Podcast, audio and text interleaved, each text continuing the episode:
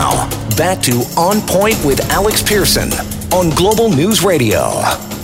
We're here in Ottawa today to announce that as of this morning, we have formally filed with the Supreme Court of Canada seeking leave for an appeal.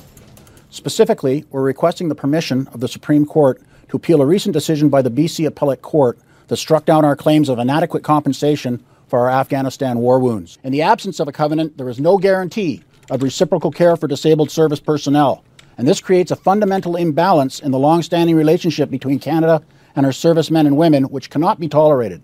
In effect, why would members of our armed forces continue to put their lives on the line for a country which promises them no reciprocal care if they're ill or injured in the line of duty? I would never allow my children to join such an organization, nor give them the choice again would I join. The lack of a social covenant and reciprocal care and compensation for Canada's ill, injured, and wounded cannot be allowed to persist. This situation is one of serious national importance, which must be resolved by the Supreme Court of Canada. That's quite something. That is a retired major, uh, Mark Campbell, speaking today in Ottawa because he, like many other vets who served our country, defended our freedom and our protection, they feel used. They feel like pawns. So they're fighting back. A group of vets uh, are now suing the federal government and taking their case right to the Supreme Court of Canada, as Mark just said there, as a major just said there. And they're demanding their, their full disability pension be reinstated, something that they had until 2006 and they were promised would have it again if they voted liberal. So they did. And now they feel used by this party that campaigned on their backs, but once in power, tossed them aside and they call it despicable, a national disgrace. And when you've got soldiers like that, you've got military people like that, people who risk their lives for us being treated like that, darn right it's going to affect getting other people in. Why would you put your life on the line if your country will not do the basics when you return? Let's bring in Michael Blais. He's a Canadian Vets Advocacy. He joins us now. And uh, Michael, I'm glad you're able to join us now tonight because we've been talking about this issue, and um, clearly they're not listening to you in Ottawa.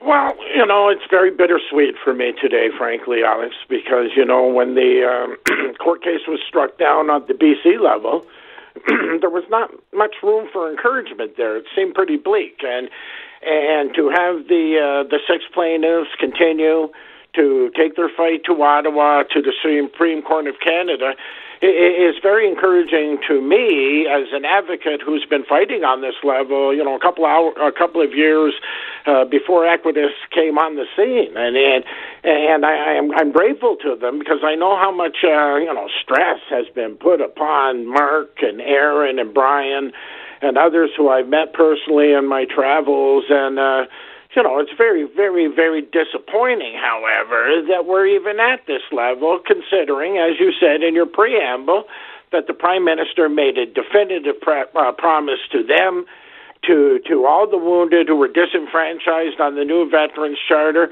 And, and frankly, to me personally, when we had some pretty intense conversations on this level. And uh, I think we as a veterans community are feeling very betrayed.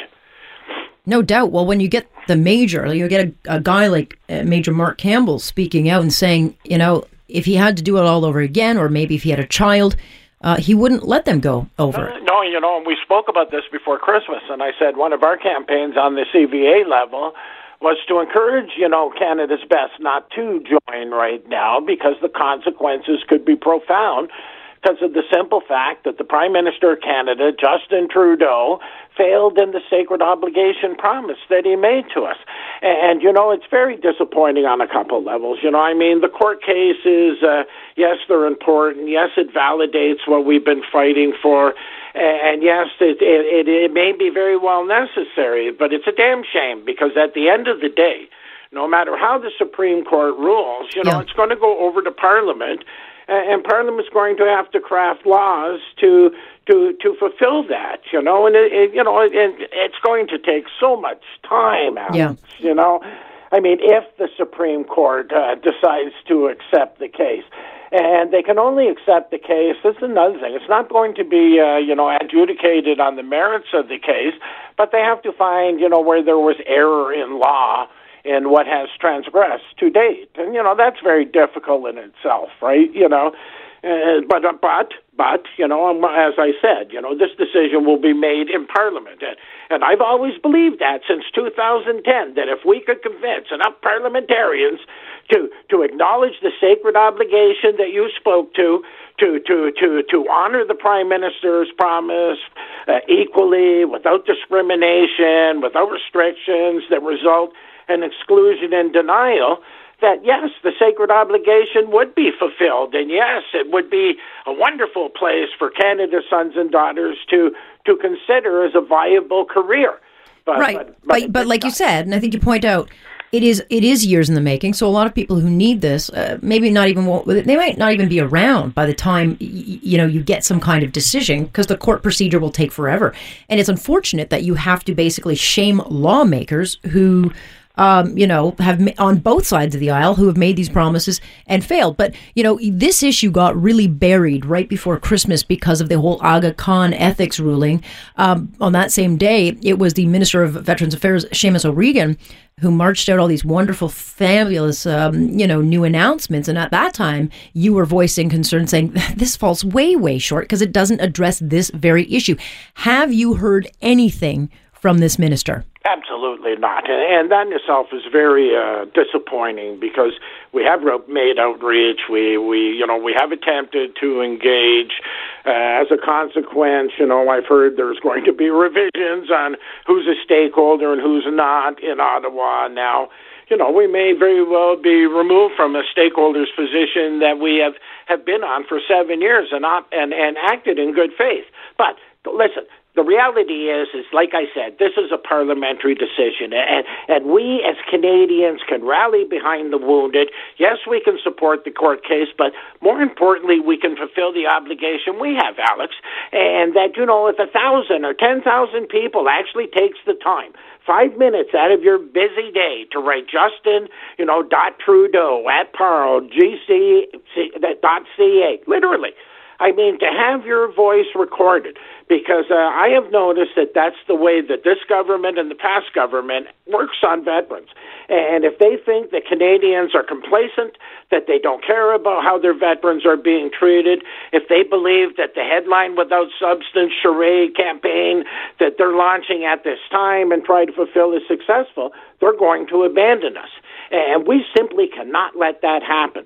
Just listen to the anger in Mark Campbell's voice and, and ask yourself uh, this. You know, uh, many of us seen Master Corporal Paul Franklin. You know, on Remembrance Day, he was uh, co-hosting on CTV there, two legs lost prior to 2006. He gets the lifetime pension that I receive, and yet Master or uh, Major Mark Campbell gets a fifth of it, maybe uh, maybe less. You know, that, that's not respect. That's not acknowledgement of national sacrifice. And Canadians must understand there is no civilian comparative, not in the police force, not in the fire force. War is trauma. When we send Canada's sons and daughters to an environment that, God willing, we will never, ever experience in Canada, we have to prepare, be prepared to fully honor their sacrifice and maintain the standards that this country has established for years. Yeah, and, and I and I agree with you, and I do think that most Canadians do in fact feel uh, feel this and are behind you. Michael, I've, I've got to cut it off there. I wish I had more time. I love talking to you. I like talking to you as well, Alex. Have Thank you. Night. Thank you. That is Michael Blais uh, speaking on behalf of the Canadian Veterans Advocacy. And he's darn right. He's absolutely right. It is shameful, shameful how they have been treated.